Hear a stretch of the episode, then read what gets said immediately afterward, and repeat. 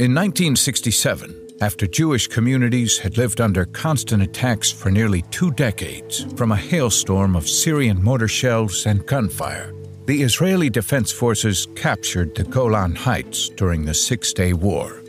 Credit for this strategic victory, in which Israel gained the high ground and the ability to protect its citizens living in the Upper Galilee, is owed to the vital work of Eli Cohen. After undergoing extensive espionage training, in 1961, Eli Cohen said goodbye to his family and was sent by Israeli intelligence to begin a new life with a new assignment and a new identity Kamel Amin Thabet. By 1962, Eli had gained complete trust of Syria's elite and high level government officials, to include its prime minister. One of Eli's most significant contributions was his visits to the top secret Golan Heights with Syrian senior ranking officers. Taking note of every mortar position, tank trap, and trench, Eli suggested that the Syrians plant eucalyptus trees to deceive Israel into thinking the area was unfortified. Eli then passed this critical information to Israel, enabling them to easily detect and destroy Syrian fortifications during the Six Day War. This military advantage resulted in the successful capture of the strategic Golan Heights in only two days. In 1964, after a shift in the Syrian government, Eli was suspected of covert activity and was soon discovered and captured by Syrian intelligence. The State of Israel, world leaders, the Pope, and many others intervened on Eli's behalf, but all were unsuccessful. Though tortured, Eli never revealed Israel's secrets. After a show trial, he was hanged on May 18, 1965. Because of Eli's invaluable contributions to the Jewish state's survival, he is known as Israel's greatest spy. Eli Cohen sacrificed everything so that Israel could live.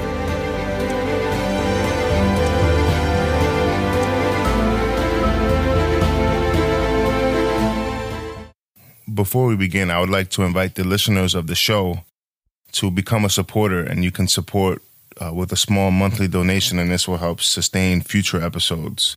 If that's something that you're interested in doing, you can go to www.anchor.fm slash global recon and there's a support icon on there and you can set that up that way if supporting is not something you want to do uh, financially just share the episodes with your friends and family uh, leave us a review and a rating on Apple Podcasts. I really appreciate it. Thank you. Welcome to the Global Recon Podcast. I'm your host, John Hendricks. I have a very special guest on with me today. I have Tor Israel. Um, he is a veteran of the Israeli Special Forces and the Israeli uh, Security Services. He served for uh, 20 years, and he now owns a, a, tactical training company. And they have um, an incredible staff of trainers, and uh, they bring a lot of experience to the table. Um, how's it going, brother? Thank you for having me. It's uh, really, I'm really delighted to to be here. Awesome. So. Uh, you served for a number of years in the Israeli security services. That's the army, the secret services.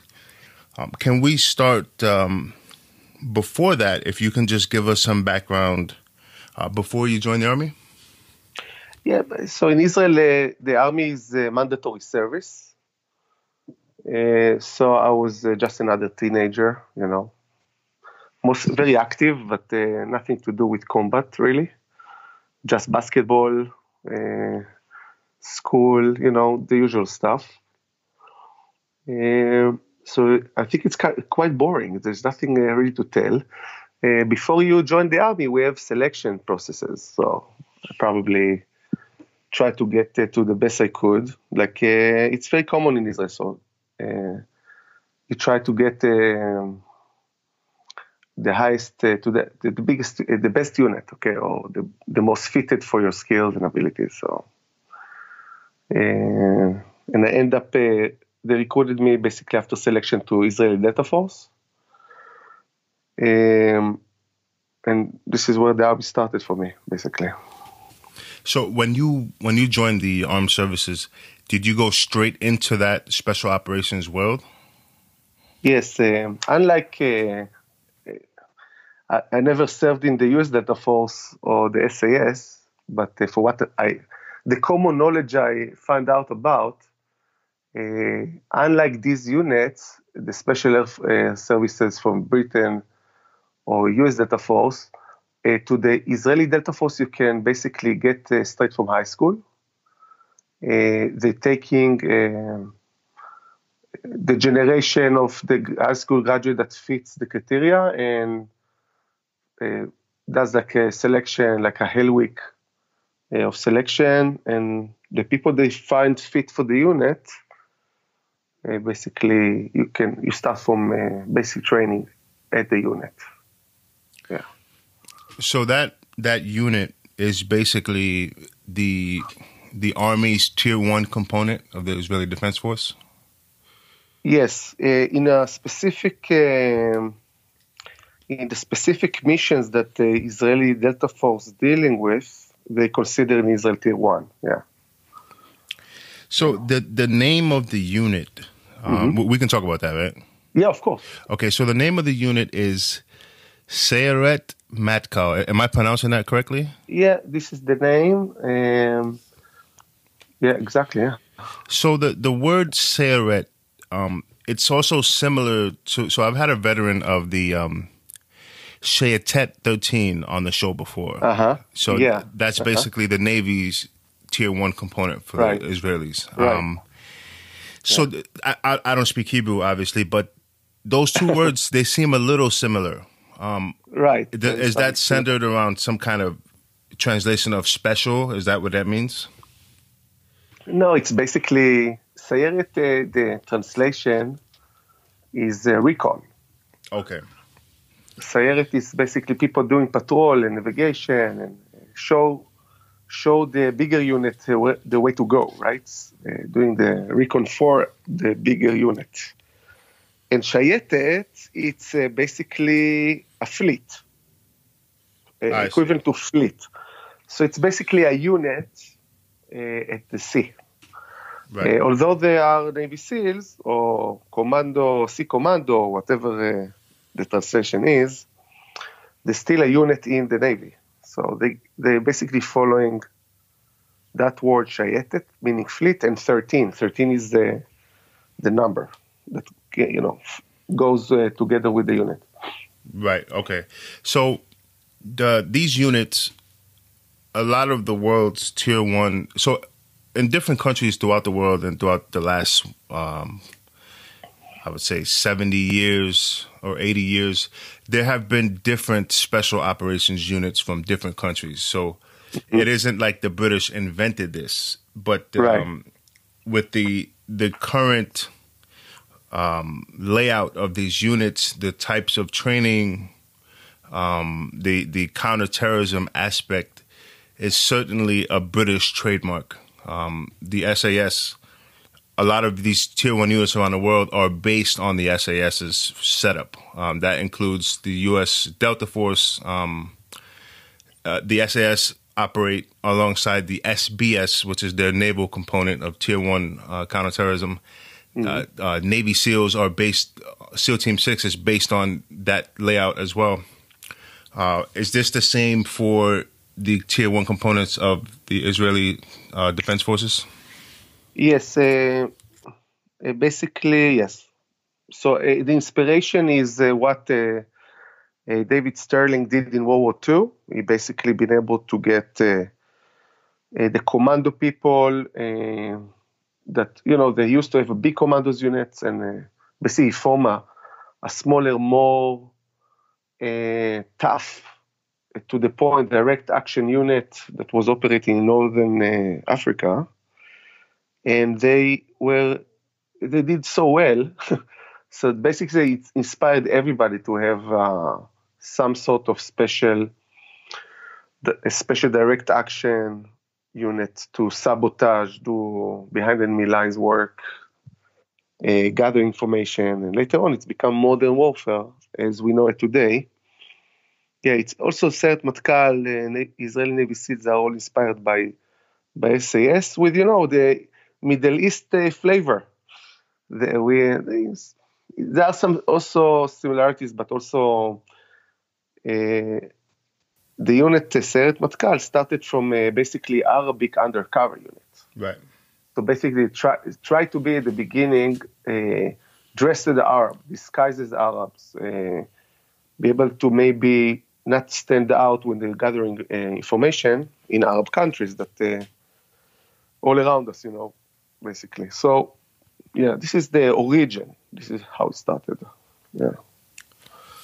So basically, the it is Israel as a country um, for a long time, and and as a, out of a necessity to survive, has had to conduct these sort of um, like very proactive operations around intelligence gathering and sabotage. Um, and this is necessary to survive in a region where, frankly, a lot of people don't want Israel to exist. Um, obviously, you can't stop all the threats, and there's been a lot of Israeli blood shed to maintain security um, for the country. Um, what about the mindset of the intelligence services of the military uh, and the political leaders that allow Israel to take audacious actions against those who would do it harm. Uh, an issue that the United States has at times is we are very reactive and slowed by t- politics with regards to defense and counterterrorism. Israel doesn't seem to have that problem. Can you explain maybe what some of the differences are? Uh, I think we also have our own uh, politicians and interests that want to deter us from doing uh, proactive uh, operations. Uh, we're also suffering from the same diseases that is, you mentioned. Uh, I think that what you mentioned in the beginning is what is really true. Uh, a necessity. Um, yeah, Israel is basically, I'm 45 years old. Uh, Israeli have a constant war for more than 70 years nonstop, uh, almost every day. And it's not like um, another problem for Israel. It's actually a number one problem of Israel is uh, terrorism. Nowadays, terrorism used to be in the past, of course, also conventional wars with our neighbors. So it's a different conflict. It's more extreme. Uh, if you compare it to America, for example, you have your times that nothing really happening as a direct conflict to the national security of America. You are suffering also from uh, what a superpower suffering, you know, uh, uh, elbow the, the, the next uh, biggest, uh, strongest superpower.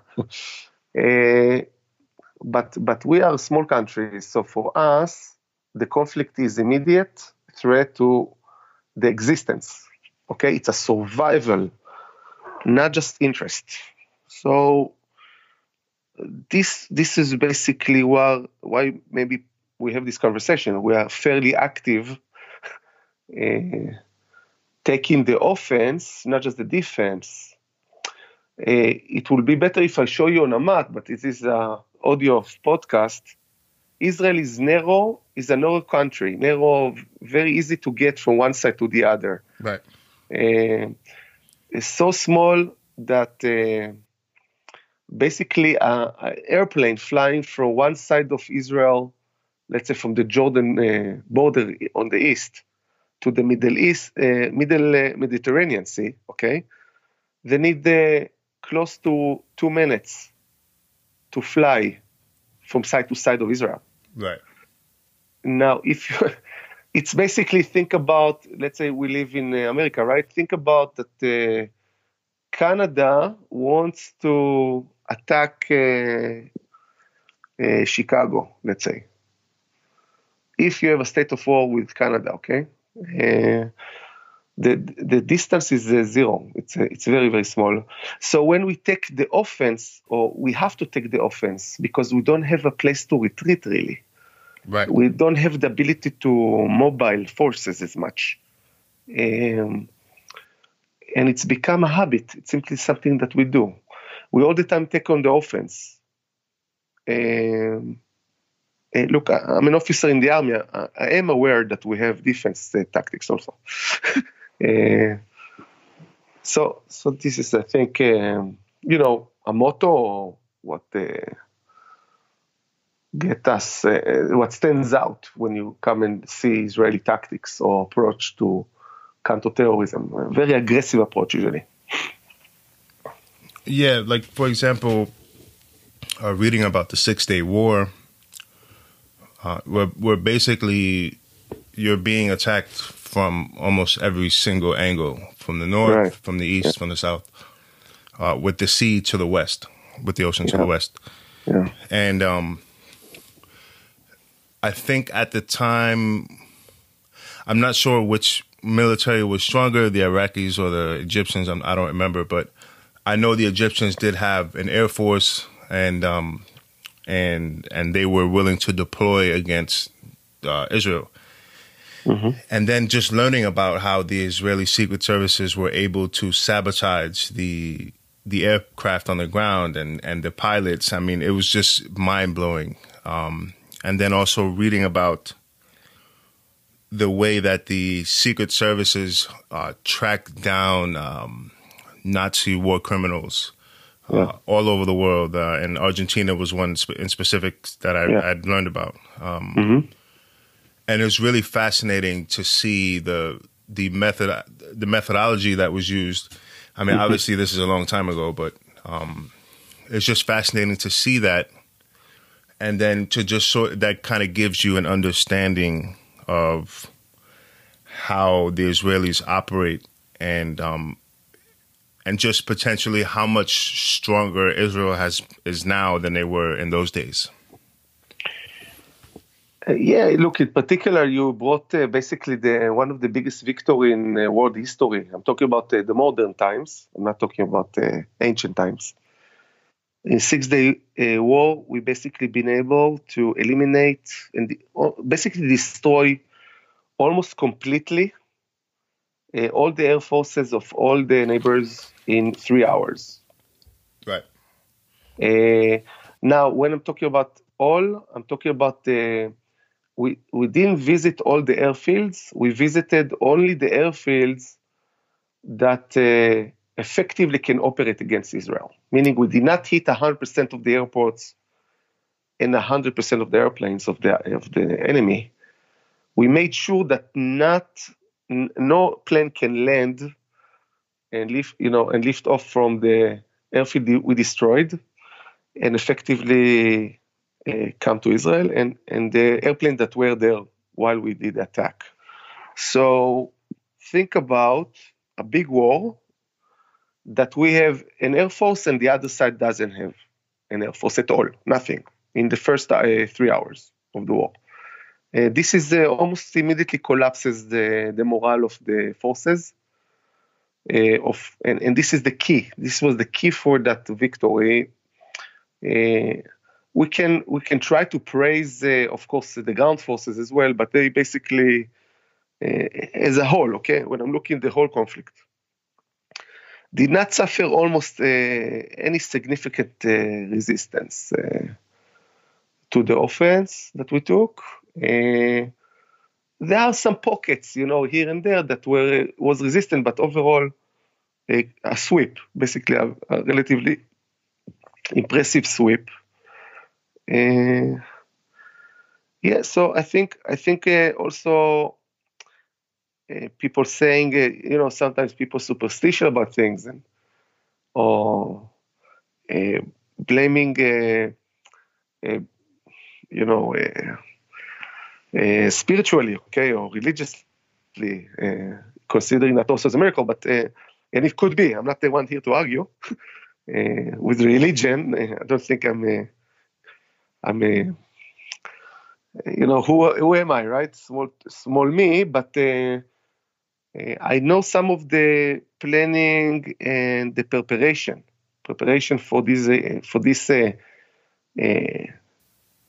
assault on the airfields. It was, uh, you know, it's not like nowadays that we have GPS and everything's so easy, right? They right. were doing navigation in zero. Uh, you know, they were really close to the surface of the uh, of Earth, a few meters above the desert.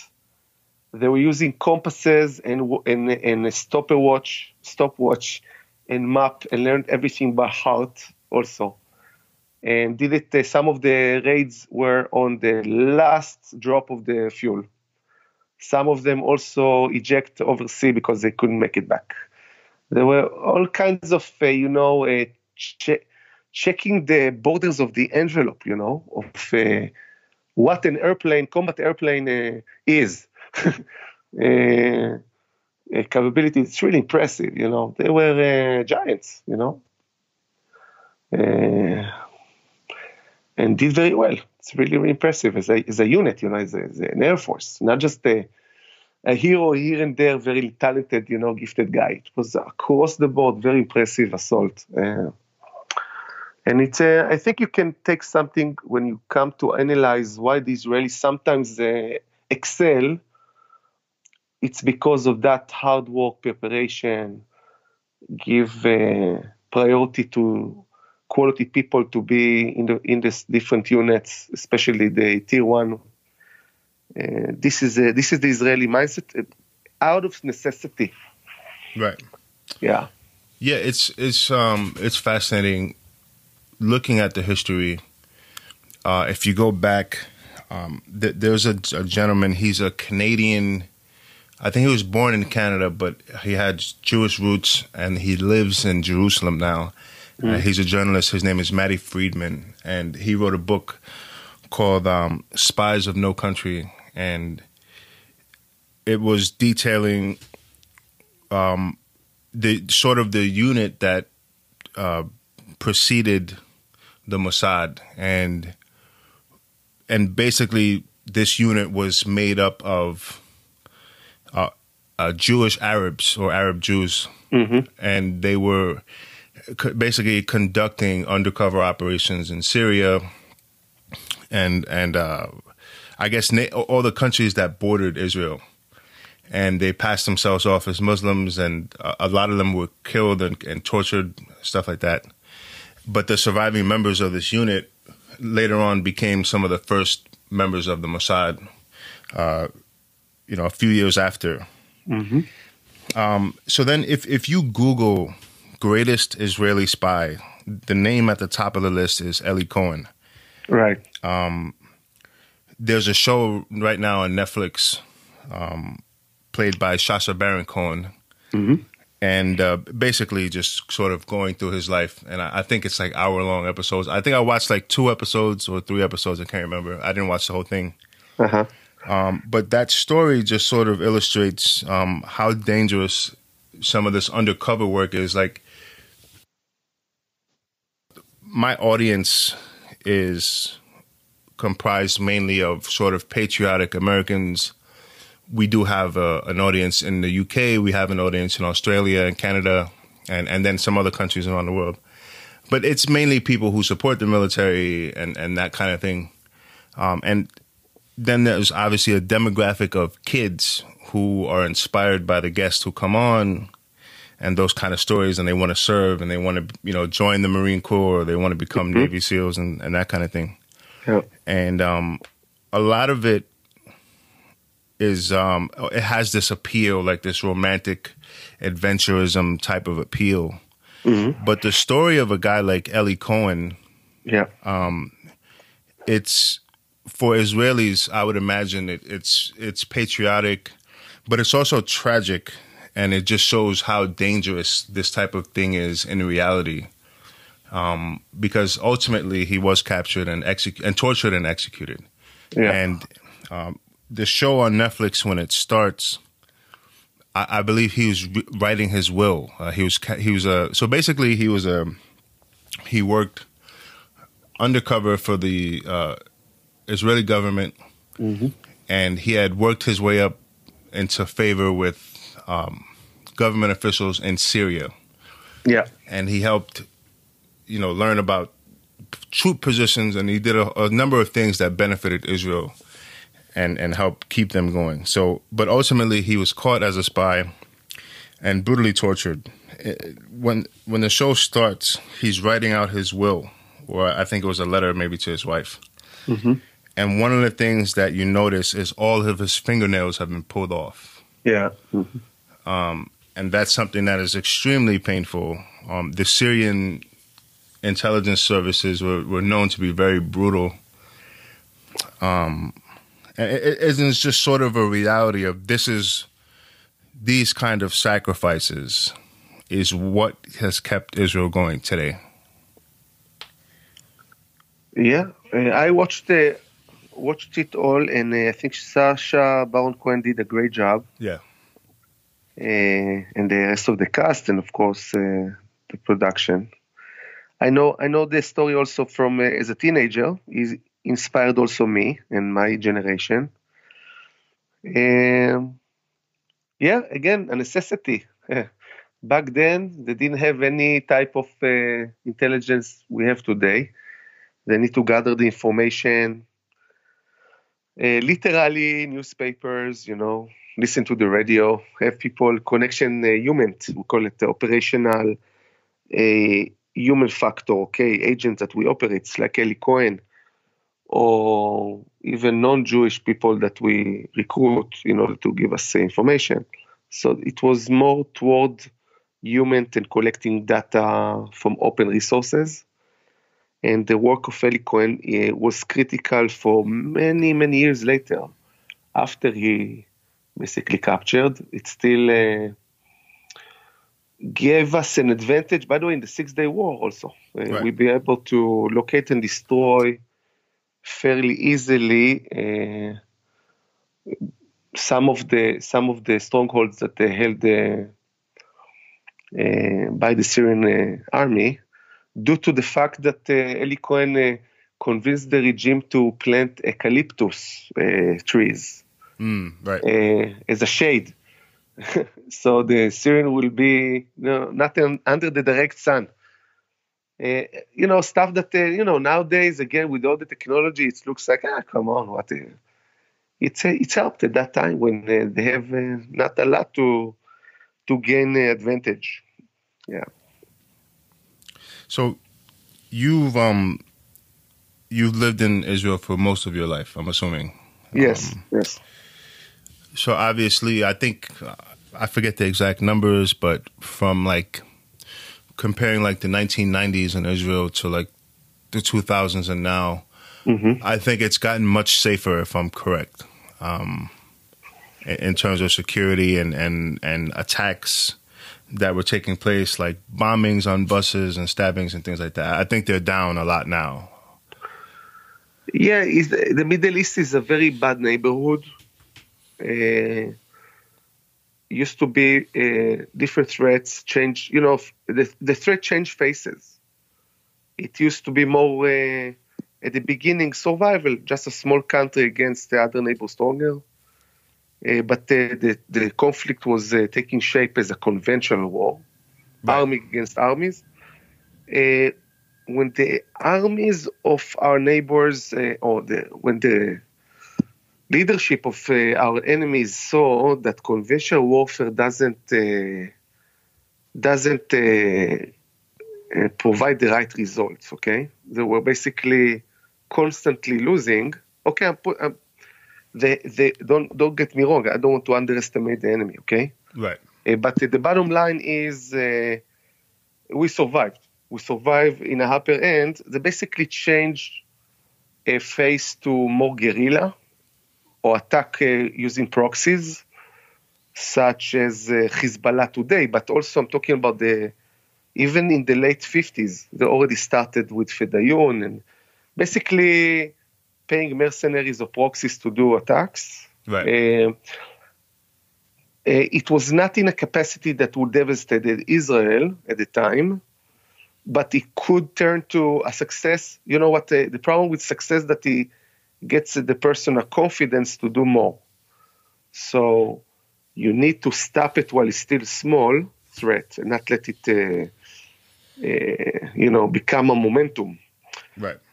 Uh, and later on, it's become eventually, uh, but it also even this guerrilla warfare was taking. Uh, it was a it was a, still an army tactic. Okay, they have uniform. They did ambush on vehicles. Uh, when we took care of that, they came with another form. Now they dress as civilians, uh, doing raids or kidnapping airplanes. When we took over that threat, they become uh, suicide bombers. You know, mm. eventually uh, the enemy all the time adapts also. Uh, we're adapting to the new, the old, uh, the old threat until the the enemy is more creative and uh, de- develops something that we didn't think about. Um, so, so nowadays the conflict is very, very clear that is asymmetric, meaning it's not a conventional warfare as we know it.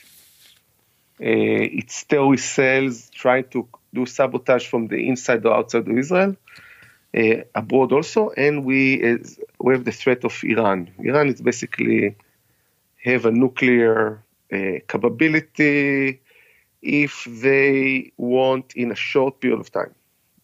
Right and and and this is very big uh, threat. So this is uh, number one on the list. Yeah. Right, and I I think a lot of people probably don't realize this, but uh, recently this name has been learned by Americans, but obviously to Israelis, uh, people in the security services, and people who cover the Middle East uh, in the media or people in the security services in America have known this man's name, and that was Qasem Soleimani. Mm-hmm. And he was uh, the leader of the Republican Guard, uh, of the Quds Force of the Republican Guard. Uh, so they're yeah. basically their special operations. Mm-hmm. And um, a lot of people realize that they basically fund and have set up Hezbollah in Lebanon. And they're responsible for a lot of attacks on Israel and, and things like that, and and that's a, a big issue for Israel if the Iranians do get that nuclear capability, and and it's why that there were there were several attacks on Iranian scientists and on their um, you know on their computers and, and things like that to sort of slow down that process uh, to sort of deter them from getting that weapon. Um, so two things I wanted to mention uh, think a popular misconception is during the 60s and uh, the Six Day War, at that time, Israel didn't have full support of the Americans. And I think that's one thing that people don't really understand. So they were sort of on their own in that fight. Um, and, I, I think for myself, when I learned about it, I was surprised to read that. Yeah, yeah. Yeah, but it's true. We basically had. Uh good close relationship with France. Uh, they supplied most of our weapons.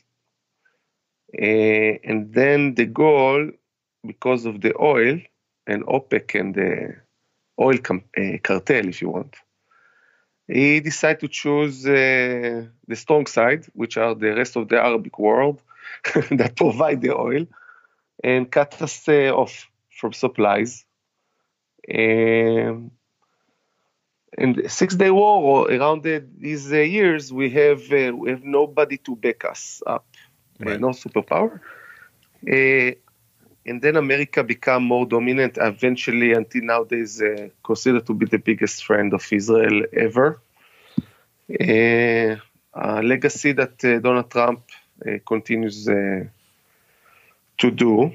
and and definitely, you know, as a small country, we don't have a chance if we don't have a support of a superpower. Right. Uh, so, yeah, it's really amazing. I'm very happy. Right. That yeah, that we and now I'm trying to be American, so I definitely will support Israel now as American. So. Right. Yeah. Um. Okay, so I was in Israel over the summer. Um. Mm. So I would take like I guess this is what a lot of people do when they go to Israel, at least Americans yeah. You, you, take like day trips to some of the historical sites because there's like an incredible amount of history there. Yeah. Um, you know, during the day and then at night you sort of hang out in Tel Aviv. You maybe go yeah. to a bar or you go eat or whatever. Yeah. Um, so I did this. Me and my wife, we did this for a few days. Um, and Tel Aviv has like a lot of energy and it's like a lively night scene. Yeah. Um, I went to a few restaurants over several nights in the old Jaffa section uh-huh. Um, and Jaffa is predominantly a Muslim section of right. Tel Aviv. Um, uh-huh. And if you just sort of listen to the news, you wouldn't think that this is even possible, right? You know, the Israelis are, you know, all, all these things that are said about the Israelis in the Western media. Um, but there, there seemed to just be, you know, the Muslims were just out, just like regular people hanging out by the beach, people hanging out, uh, smoking hookah, and you know, at restaurants, and everybody kind of seemed relatively happy. Um, yeah, which is almost surprised me a little bit because everything that I heard of is just something I'd read in the media, right? Um, but I did feel uh, that there was a little bit of a difference when I stayed in Jerusalem. Uh, I felt like there was more tension in the air. Is, is this due to President Trump rec- recognizing Jerusalem as the capital? Uh, again, who am I to say? It's really my, my own opinion. Right. And it's nothing to do with politics, really. Um, I think I think first of all, uh, I'm not again I'm not an expert to Arabic Israeli relationship, okay, in any way. Right. So don't consider me as an expert for this field, okay. Um, I think there is tension in all of Israel when it comes to Arabic Jewish uh, living together. There is a embedded conflict that uh, the times are fairly good and the economy is good. Uh, there is a both of the sides have an interest to to calm things up, you know, to to create a, a to create normality, okay, create a normal uh, atmosphere. Uh, but there is there is a bubbling, you know, it's under the surface. There is there is tension uh, from both sides. I don't want to blame the other. Uh, uh, and you see that in Jaffa. In Jaffa, I'm also I also visited there last summer as a guest, right, in my own country, and I felt the tension a bit under the surface. So it's only my in Jerusalem. It's different. In Jerusalem, there is there is first of all there is a border now in inside Jerusalem. There is a separation between the East and West uh, due to the terrorism attacks. Uh, one of the results of uh, uh riots uh, in the 2000s, we come to a conclusion we have to build up a wall.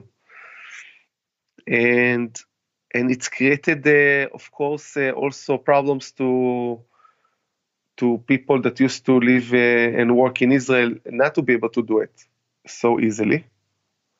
So okay, so let's say, and I'm understating uh, understatement the idea, of course, if I was, let's say, a Palestinian or East East uh, Jerusalem uh, uh Arabic Muslim guy, I probably will use uh, not so so kind words, okay. Uh, but let's say I'm trying to leave the other side. So basically, we boycott uh, we we broke their normality, the normal uh, the normal ability to move around. Uh, now we're saying on our side that it's because of terrorism, which is true. It's not like I'm using it. And after the after the establishment of the wall, uh, there was almost uh, uh, it decreased dramatically the amount of the attacks. Right, right. Dramatically. Right. I mean, from thousands to a few hundreds, which I don't say, uh, I'm not trying to underestimate uh, hundreds of uh, attempts, okay, to do terrorism in Israel. It's become from thousands to a, a few hundreds uh, a year that uh, Israeli Shin Bet, basically the unit I'm coming from, or the, the agency, uh, dealing with it, okay, they basically part of the solution of why it's so so small, fairly small numbers of attacks or attempts to do attacks. Uh, I think this is where the tension is coming from. Uh, I'm not so sure it's a religion oriented uh, reason, it's more national.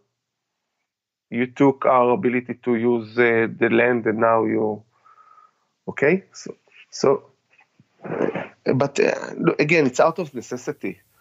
Uh, and and and I'm not I'm trying not to be political about it, okay, or or use religion terms or yeah, try to be, you know, on the surface like observer. Right. Um, one of the nights that I was in Jerusalem, Um, so I stayed in the west first, and then I spent uh, two nights in the old city itself, um, w- which was quite an experience, right? It, Yeah. hmm so uh, on one of those nights that I was staying in the old city, uh, me and my wife we wanted to go to the Mount of Olives for sunset. That's like a popular thing that people do. It's beautiful. Um, you know, I'm also a photographer, so I was able to get some nice pictures and stuff like that. So, Yeah. So we walked out of the old city, and I, if I remember correctly, I think you you have to leave through the Lions Gate. Um, It's like a seven minute walk or something till you get to the bottom of the hill, and then you have to walk up a couple of minutes. Yeah. So when you get towards the top, you make a right to go to the sort of the viewing area. Um, but I was following the GPS on my phone, and for some reason, it told me to make a left. Okay. So so we make the left, and then it's like you make make a left, and then sort of go back right, and then you're whatever. But as we're walking, I'm like, this looks like a residential neighborhood. This doesn't, and it's sort of a hill going down now. And Yeah. and I realized like we're in a Palestinian neighborhood. That's it. Yeah. um So there were some young boys outside, like you know, on their bicycles, you know, just sort of playing in the street, and um, yeah. And they were kind of looking at me like with curiosity. You know, they they probably don't see many like um, like big Americans with tattoos and um, Yeah. camera equipment and stuff like that. And um, so I, you know, I quickly realized like, all right, we're not in the right spot. We probably have to go back. So one of the boys was kind of near me, so I asked him. I was like, "Where's the Mount of Olives?" And he's just sort of like giggles, and he's like, "Oh, we're on the Mount of Olives. If you're talking about like the viewing area, you have to go that way." And he points. Yeah. So then we went, and and they kind of like followed us from like a block away, you know, like just started laughing on their bikes. And um, a few days later, I was back in Tel Aviv, like before I took my flight back out, and I had breakfast with a friend of mine who served in a recon unit in the Israeli Defense Forces, and um, I told him about the story. And he said to me, he said, it's a good thing you don't look Israeli. He said that could have turned into an incident. Um, and then, Yeah. and then he had told me about certain incidents that had taken place where basically uh, maybe an Israeli uh, army, a few personnel in the army made a right turn into the wrong neighborhood or walked into the wrong area. And it sort of turned into a violent incident. Yeah, yeah, definitely. Uh, yeah, yeah. You you're lucky. It could be very brutal, but uh, again, they they did not capture you as the enemy, so Right. you were undercover. good good cover. Photographer, Am- American tattoos, nice, nice one. You can be there for a while. So, uh, you served in um, special operations units. So you were in that tier one unit, um, and then you went to a different unit, or was that a different section in the unit? Can you talk about that? Yeah, so basically, I was in Delta Force uh, Sayeret Matkal for one year. And after that, I was transferred. I, I simply was not good enough. So I went to a unit that nowadays they call Sayeret Golani. Sayeret Golani is uh, Sayeret, we discussed what is the meaning, right? A recon unit. And Golani is a brigade. So basically, a unit that is the recon for brigade. Brigade is basically a unit big as uh, three battalions or regiment. So something like the recon of the 75th, uh, let's say, regiment Rangers. here in America, Rangers, uh, recon unit for that regiment. Uh, this is how I finish basically my soldier uh, period in the army, and I become an officer. I went to officer course. That in Israel, like uh, joining Delta Force, right, straight from uh, high school, to become an officer, you can uh, come straight from being a soldier. Uh, we don't, uh, unlike in America, we don't educate the officers in a different school with a BA, bachelor degree, and then officer. In the Israeli army, you need to be a very good soldier to become an officer in a combat unit. So you first are a good soldier and then an officer, and not vice versa. Not Right. not not in a different path path, if you want. So, and I was an officer in the army in a recon unit that uh, also I served as a reserve for 15 years. So I was there basically. This the the other unit named Yahmam. It's a it's a unit that give recon to a division in the division level. Okay, so basically I graduate from I downgraded from number one unit of Israel, okay, to a brigade recon, and later as an officer for a division recon. So this this is my path in the army, uh, and uh, it was amazing. the service was uh, terrific. Uh, I got to do very interesting stuff. Um, yeah, that's it, more or less, unless you have other questions, of course, about it. So, how long were you in the army and, and like in the reserves and stuff like that, like as, as a soldier? Total. So, mand- mandatory service for Israeli soldier is three years. Mandatory. This is uh, what everybody do. Uh, if you become an officer, you need to sign another year uh, to basically to be able to be, be an officer. You need to serve another year, and after that, the army takes you uh, once a month, uh, once a year for a month or something, uh, to function as the as an officer. In my case, an officer for a recon unit team uh, for the next 15 years as reserve. So you mandatorily uh, mandatory need to serve three years, and after that you need to serve about 15 years uh, more, 50, 20 years depends on the duty on the position as reserve. It's uh, mandatory also. Okay. Yeah. And then uh, afterwards, you had um, served in the Israeli Secret Service, essentially, right? Right. So basically, during the the process of uh, getting a new job, uh, I was working in the high tech industry in software, something totally different than what we're discussing here. And I basically joined the, the Israeli Shin Bet. Shin Bet is a, uh, an agency equivalent to the FBI and U.S. Secret Service together. Okay, they it's a counter-terror organization, most of all, and they have also a protection duty that is similar to the U.S. Secret Service, protecting the some of the prime assets of uh, Israeli government, such as the prime minister, the president of Israel, and other and other uh, institutes.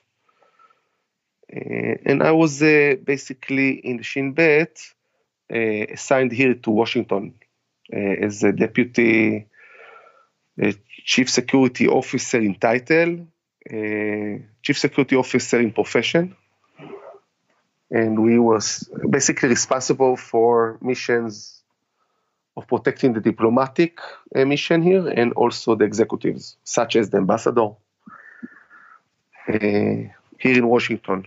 So my my job here in America is protection, not not uh, not the intelligence side of uh, of uh, the organization. Yeah. And how long did you work in that capacity? So uh, a few years. Uh, I'm not considered a long career it was an assignment just to get to America and find out uh, how it is over here, maybe to stay. So this is my initial personal private plan. uh, and I achieved it. So I stayed. Uh, and the last, uh, from 2012, uh, basically I have Israeli Tactical School, a school that uh, we're trying to teach some of the aspects of the the abilities of the Israeli state as a whole. Nothing to do with only me, okay, and my skills. Right. Yeah. So you you have this this company and this uh, Israeli tactical uh, school, and you guys are offering all types of training to different levels: uh, beginner, intermediate, advanced. Um, and you have an, an interesting staff of instructors. Can you just talk like very like briefly about what some of the backgrounds of the instructors are? Yeah. So first of all, it's uh, I could call it a Tomer Israeli school, right? Uh, I chose the name Israeli Tactical. So the idea is uh, to take tier one people, okay, expert in their own fields and basically provide courses based on their experience. So this is what initiates the idea of Israel Tech School, and uh, you know, we exist for seven years already, or eight almost. Um, oh, we can say eight years. We exist for eight years now, so it, we're probably doing something good, uh, providing high quality service. Uh, instructors, besides me and my qualification, as mentioned uh, before, we have instructor that was, and I cannot disclose a lot about him, but let's put, uh, he was in operational unit, undercover surveillance unit, that doing special operations behind enemy line undercover but not espionage uh, for like Eli Cohen, okay? Not just become a person on a different identity and operate. Uh, it's more like a operational field field operation, field uh, surveillance. So his name is Mr. S. I call it on the website. Um, so he's bring he brings to the table his experience very, very unique.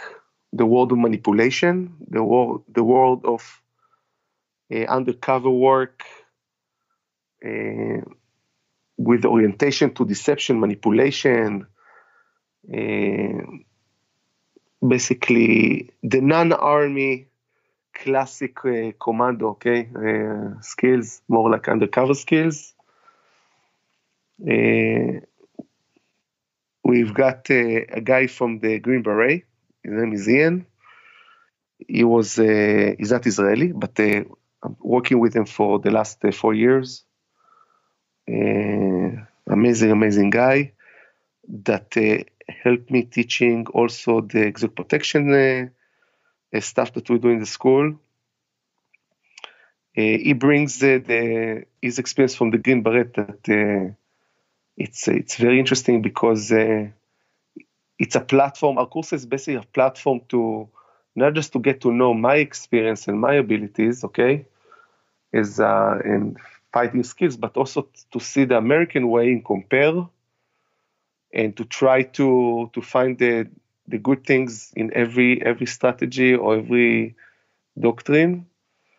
Uh, so this is in. Uh, we have also instructor from the uh, U.S. Secret Service, uh, Stephen, uh, that brings also his angle as a special agent for basically the the the prime protection, right? Uh, U.S. Secret Service dealing uh, with protection for the president and uh, the vice president. So he brings his side of things. Um, what I'm trying to say basically, it's just that the name and the and the list of instructor is basically to show that we are not biased. We want to come, and I think it's interesting for students. They can come and see a fairly have a, a nice overview and perspective over uh, the different tactics that we that we do and why we do it differently and where are the similarities and and overall get like a best of breed a deep dive to to the to what we do mostly in the school, which is exec protection, VIP protection, bodyguard stuff. Awesome. So if anybody listening wants to sort of keep up with you guys or or check out your school, uh, where can they go to do that?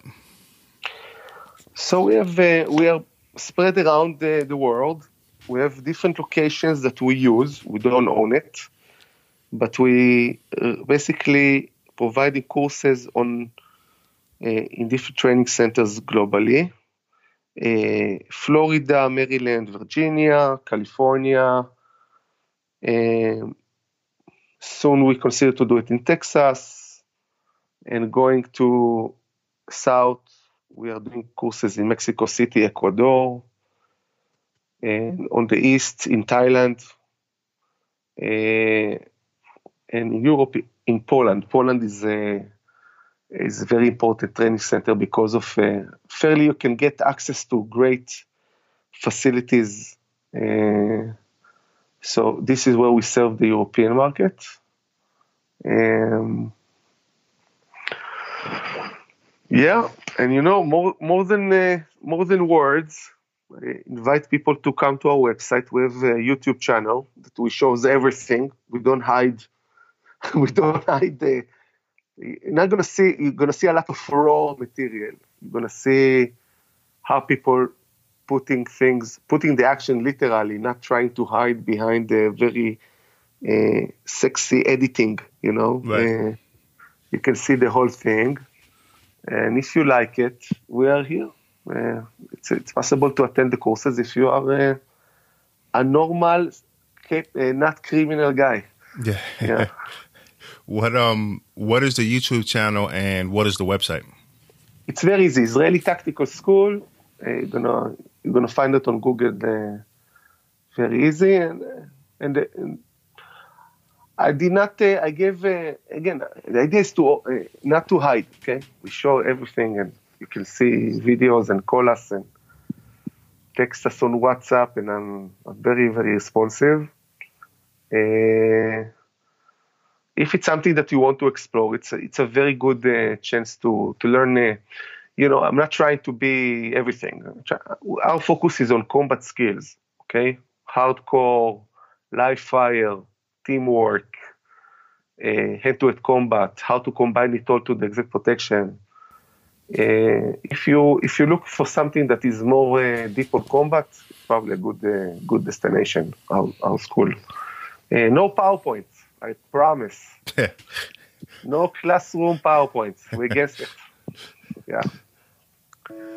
That's awesome. Um, so, you know, I want to thank you for coming on here.